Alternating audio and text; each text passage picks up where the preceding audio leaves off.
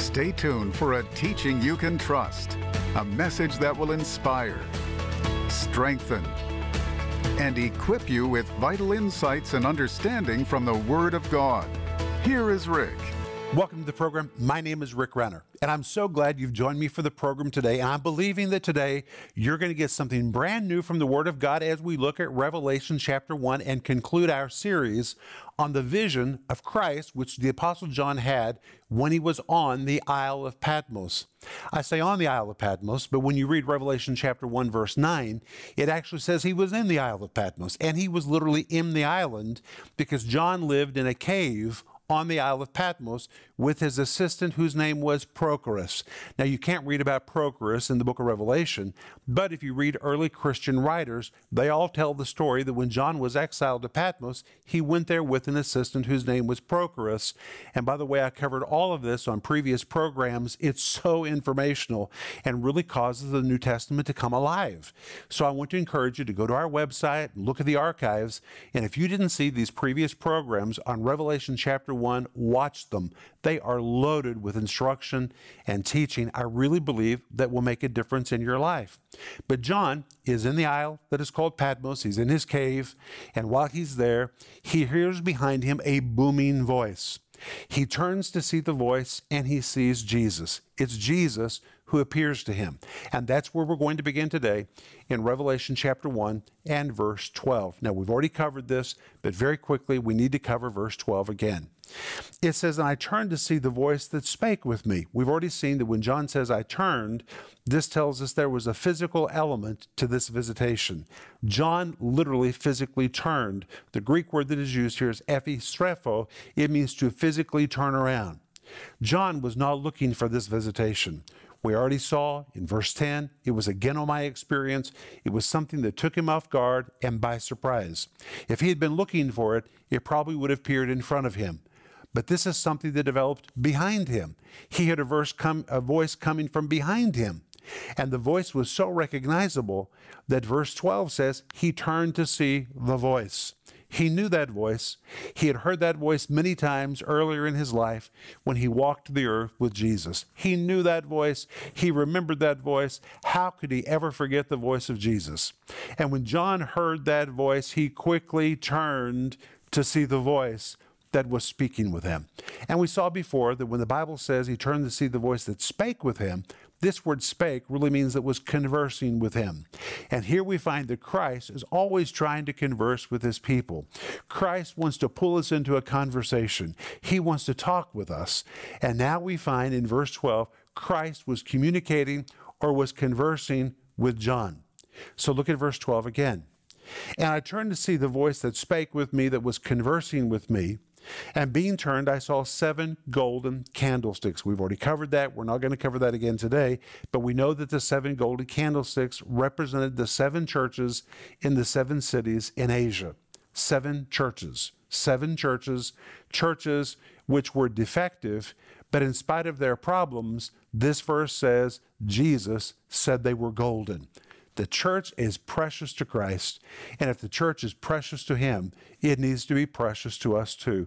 And if you have an attitude with the church, then you need to fix your attitude. Christ loves the church, and no one knows more about the church than Christ. He sees it all, and yet He still says the church is golden.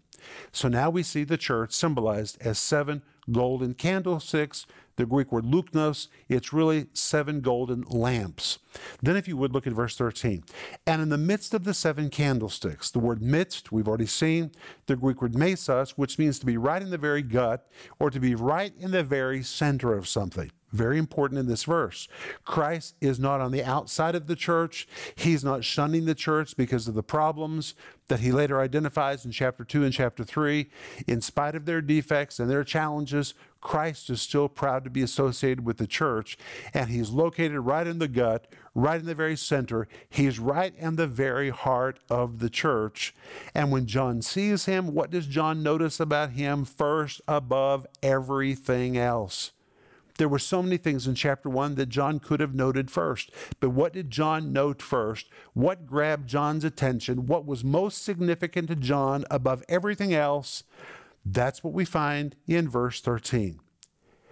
one like unto the Son of Man. And now he begins to describe what he sees clothed with a garment down to the foot, and girt about the paps with a golden girdle. This is really where we're starting our new teaching today. When the Bible says clothed with a garment down to the foot, it tells us the foot was exposed or the foot was not covered. This was a garment that went from the top all the way down the body, down to the foot. But now Jesus is standing here barefooted. This is exactly the description of the attire of the high priest in Exodus chapter 28. And here John sees Jesus before anything else as the great high priest. Jesus is standing in the midst of the troubled church.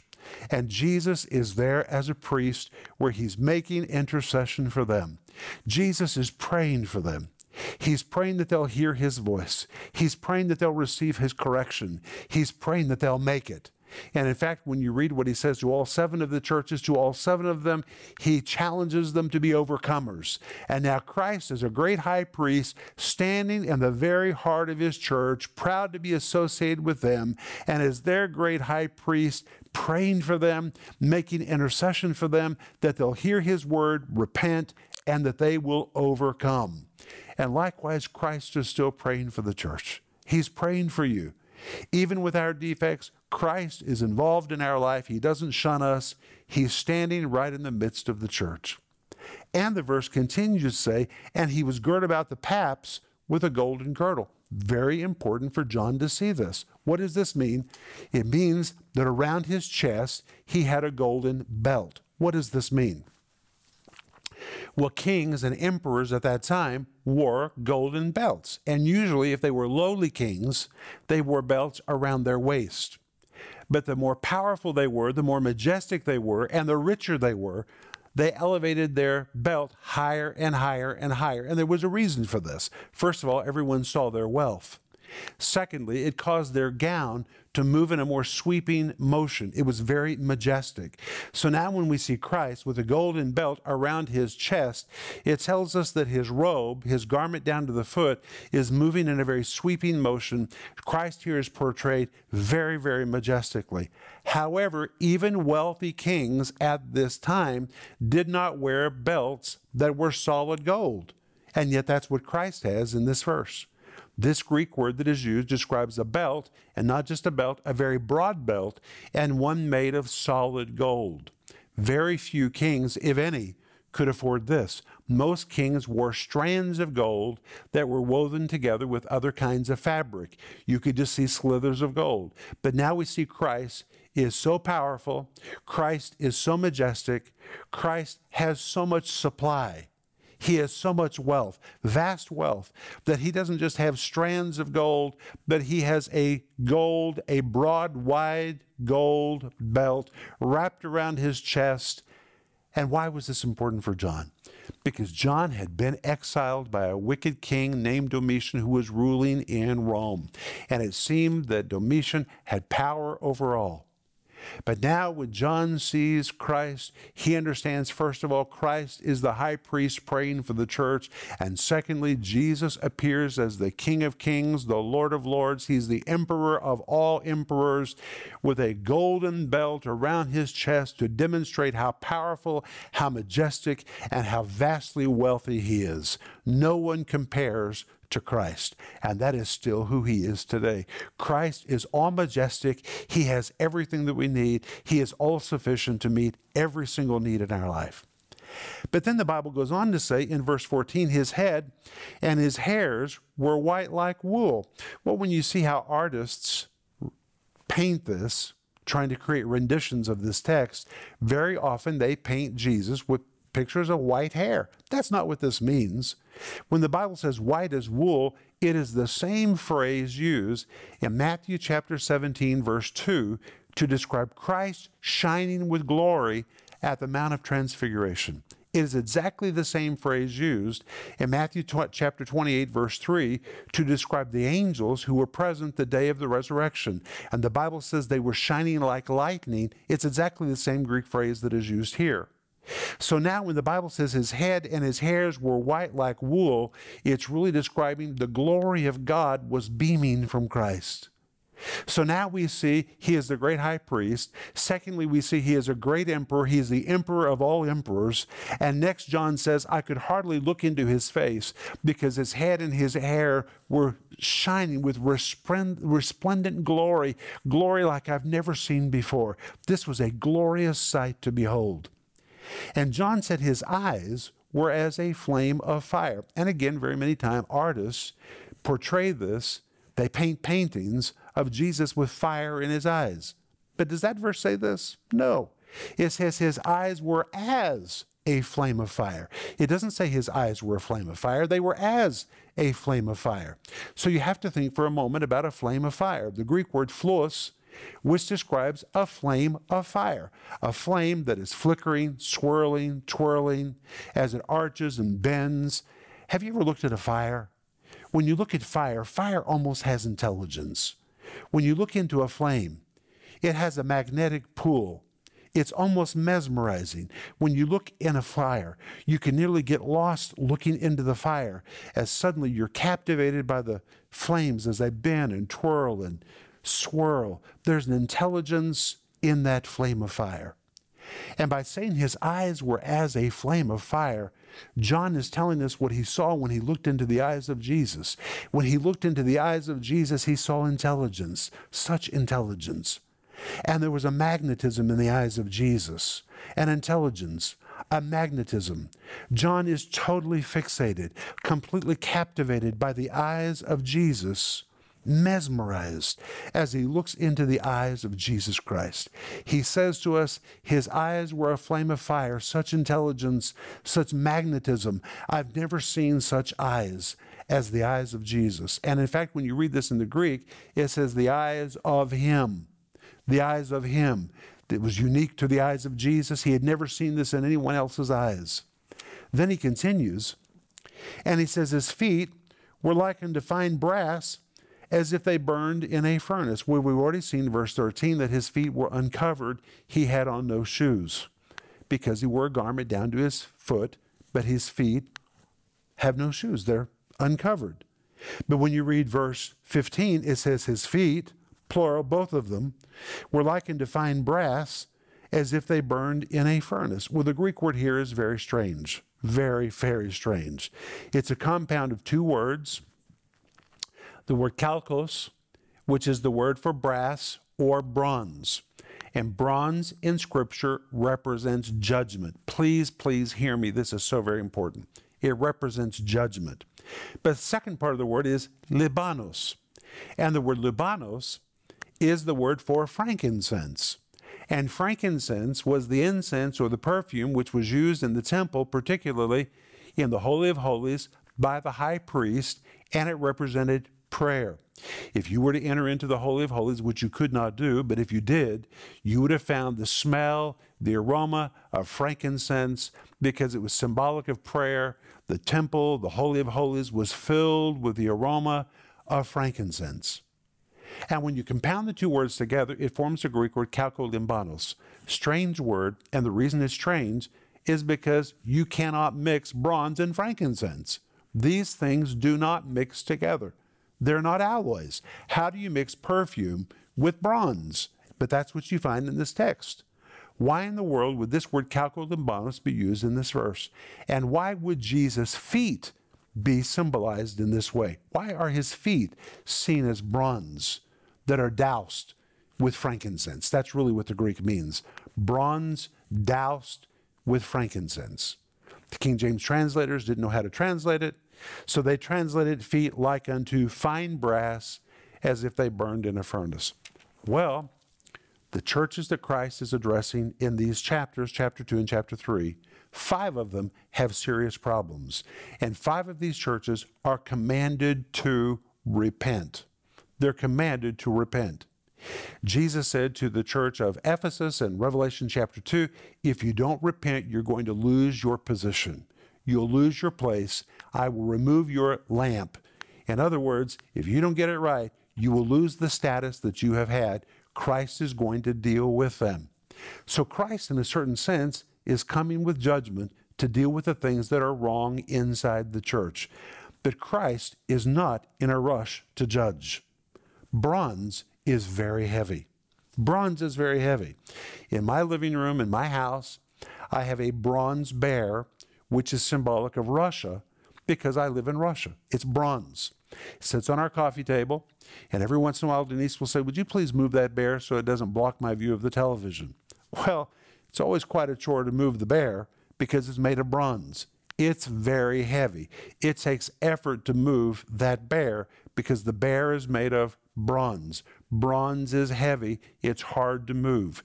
And the fact that Christ's feet are made of bronze tells us, even though he is walking in the direction of these churches in order to judge what is wrong, Christ is moving very slowly in their direction. Christ is never in a rush to judge. If you think about your own life and the things that have been wrong, God has always given you time to repent. He's always warned you in advance that He's going to deal with you and then given you significant time to self correct. And now we find, though Christ is about to deal with the churches that are in error, Christ is not running to judge them, but Christ is very slowly moving one foot at a time, hopefully giving them enough time that they'll hear His message and self correct before he arrives with judgment. And that's where the word limbanos comes into this, the word frankincense. It's the picture of judgment doused in prayer. Christ is praying for them. We've already seen in verse 13, he appears as a great high priest. Yes, he has to deal with what's wrong. Christ doesn't want to judge them, and therefore his feet are doused in prayer. Christ is praying for them that they'll hear his message and self correct before he arrives. And we see a perfect example of this in chapter 2, and I want you to look at it very quickly. In chapter 2, Jesus addresses the church of Thyatira, and in Thyatira, there's a woman seducing the church, a false prophetess whose name is Jezebel. And listen to what the Bible says. Jesus says in verse 21 I gave her space to repent of her fornication, and she repented not. When Jesus says, I gave her space, I gave her time. He warned her, but he did not quickly judge her, he gave her space. And now that's what we find in Revelation chapter 1. Even though Christ is coming to deal with what is wrong in the church, Christ moves very slowly, very steadily in our direction, sending the message, telling us what we need to change, and praying, doused in frankincense, the Greek word limbanos, hoping, believing that we'll self correct so he doesn't have to appear and apply judgment.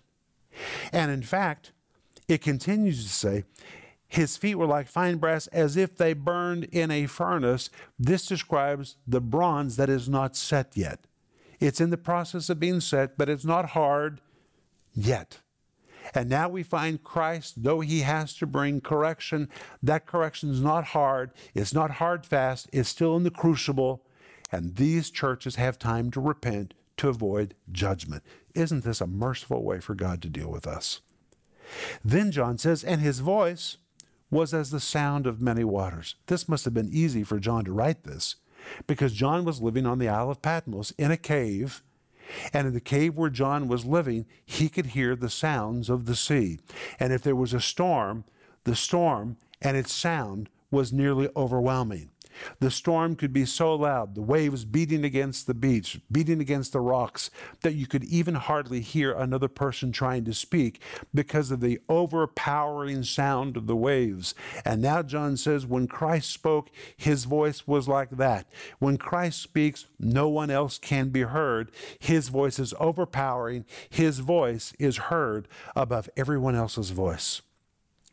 And then John says in verse 16, and he had in his right hand seven stars, and out of his mouth went a sharp two-edged sword, and his son, his countenance, was as the sun shineth in his strength. First of all, he says in verse 16, he had in his right hand seven stars. Right hand always represents a position of authority or power. So that's very important in this verse. So the right hand here, power, authority, and what does he have in his right hand? Seven stars. When the Bible says he had in his right hand, the word had, the Greek word echo, it means a firm grip. Whatever these seven stars are, they are in the control of Christ. They're in his right hand. And whatever they are, these seven stars have power and authority, symbolized by being in the right hand of Christ What are the seven stars? We know what they are exactly because in Revelation chapter 1, verse 20, the Bible gives us the interpretation. And it says the seven stars are the seven angels of the seven churches. The word angel, the Greek word angelos, a better translation would be the seven messengers, or it is the seven pastors of the seven churches. And now we find Christ has in his hand the leadership or the pastors of the seven churches. They are in the grip of Christ. These pastors do not belong to the deacon board. They do not belong to the advisory board. In fact, they don't even belong to the church. Remember, fivefold ministry are gifts of Christ to the church. And now we find them in the right hand of Christ, the ruling authority of Christ, the power of Christ. But that also means they are answerable to Christ. They are answerable to Christ. But there's something else important symbolically in this statement, and he had in his right hand seven stars. Remember, John had been exiled by Domitian. Domitian declared that he was God. That's what he said. He said that he was God. When Domitian's son died, he minted a coin, and on one side of the coin was the image of Domitian. On the flip side of the coin was the image of Domitian's dead child. And the dead child was sitting on a globe of the earth and the dead child was playing with seven stars. And the dead child there was portrayed as Zeus or Jupiter. And here we have the picture that Domitian says, My dead child is now deified. He is as great as the gods. He is so great, he's playing with the seven stars of the universe. And by minting this coin, and his child being Jupiter, his child being Zeus, he was saying, Hey, if my child is God, who do you think I am? I'm greater than God Himself. I am God. I'm the greatest of all gods. And he portrayed this as he and his son playing with the seven stars, having authority even over the universe. And now Jesus shows up. And Jesus opens his right hand and says, Hey, John, look what I have in my hand. Look what I have in my hand. I'm the one with the seven stars. If you want to know who is the Lord of the universe, look no further. If you want to know who really is the King of kings and the Lord of lords, the real God of the universe is not this demented ruler sitting on the throne in Rome who exiled you to this island. But look, John, I'm the one with the seven stars. It is a declaration by Jesus about his own deity. And then the Bible says, and out of his mouth went a sharp, two edged sword. The word used here is the Greek word rhomphaia. The word rhomphaia was a very deadly sword. And in this verse, Christ is portrayed as coming with a sword, a sword to excise disease that was trying to invade the spirit the churches. We know in Revelation chapter 2 that the church of Ephesus was dealing with the doctrine of the Nicolaitans. We know from Revelation chapter 2, the church of Pergamum was also dealing with the doctrine of the Nicolaitans. These were deadly diseases, deadly teachings. Jesus didn't hate the Nicolaitans, but he hated their teaching and he hated their works. We know that when we look at the church of Thyatira, it also had been seduced by false doctrine. And now Christ loves the church so much that he doesn't ignore the problems, but he comes to lovingly correct, to carry out a surgical procedure to excise those diseases from the church. And likewise, Christ still loves the church. And from time to time, Christ does what he has to do as he removes from the church elements that need to be removed. And that's what we now find in Revelation chapter 2, verse 16. And it says, And his countenance was as the sun shineth in all of his strength. Here we have the picture of glory so brilliant that you nearly cannot look into it. This is the picture of you looking into the sun in the most intense moment of the day. The same Greek word here is used to describe what happens in the winter when the sun is out in all of its glory and it shines on the snow and it reflects on the snow and the snow becomes a blinding light. You can't look into it because it is so glorious. And now John says, that's what he looked like. This was so glorious I could hardly look into it. So now we find in verse 13, Jesus appears as a great high priest. He appears as the emperor of all emperors. In verse 14, we find that he is shining gloriously and his eyes are filled with intelligence. They have a magnetic appeal. We find that he is coming with judgment in verse 15, but he's praying that he doesn't have to apply it. He wants the churches to repent and to self correct.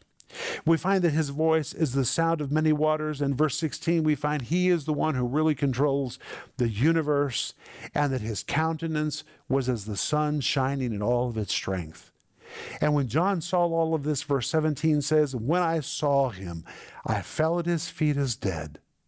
And he laid his right hand upon me, saying unto me, Fear not, I'm the first and the last. I'm he that liveth and was dead.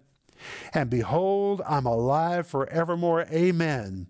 And have the keys of hell and of death. Write the things which thou hast seen, the things which are, and the things which shall be hereafter.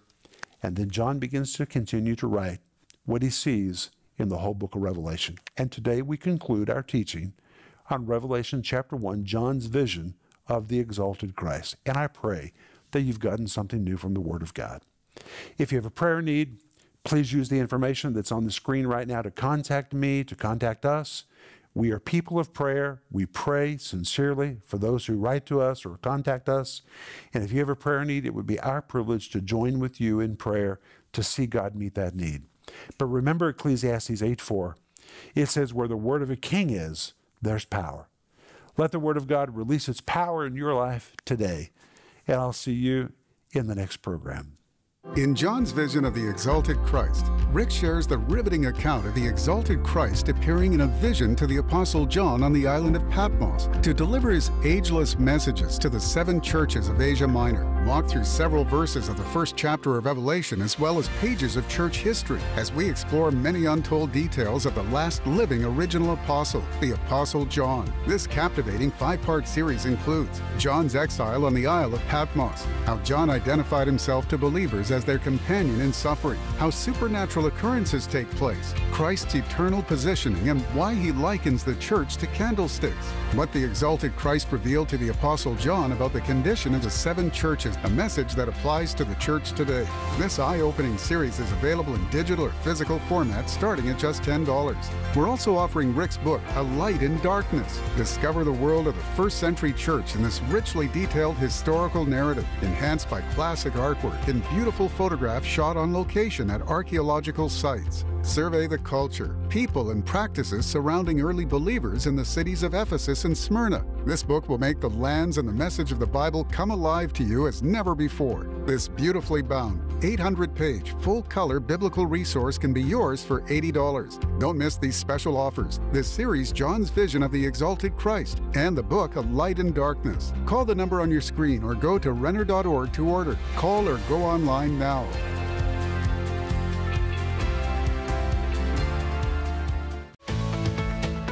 Renner Ministries is proclaiming the gospel of Jesus Christ through every available media to the uttermost parts of the earth.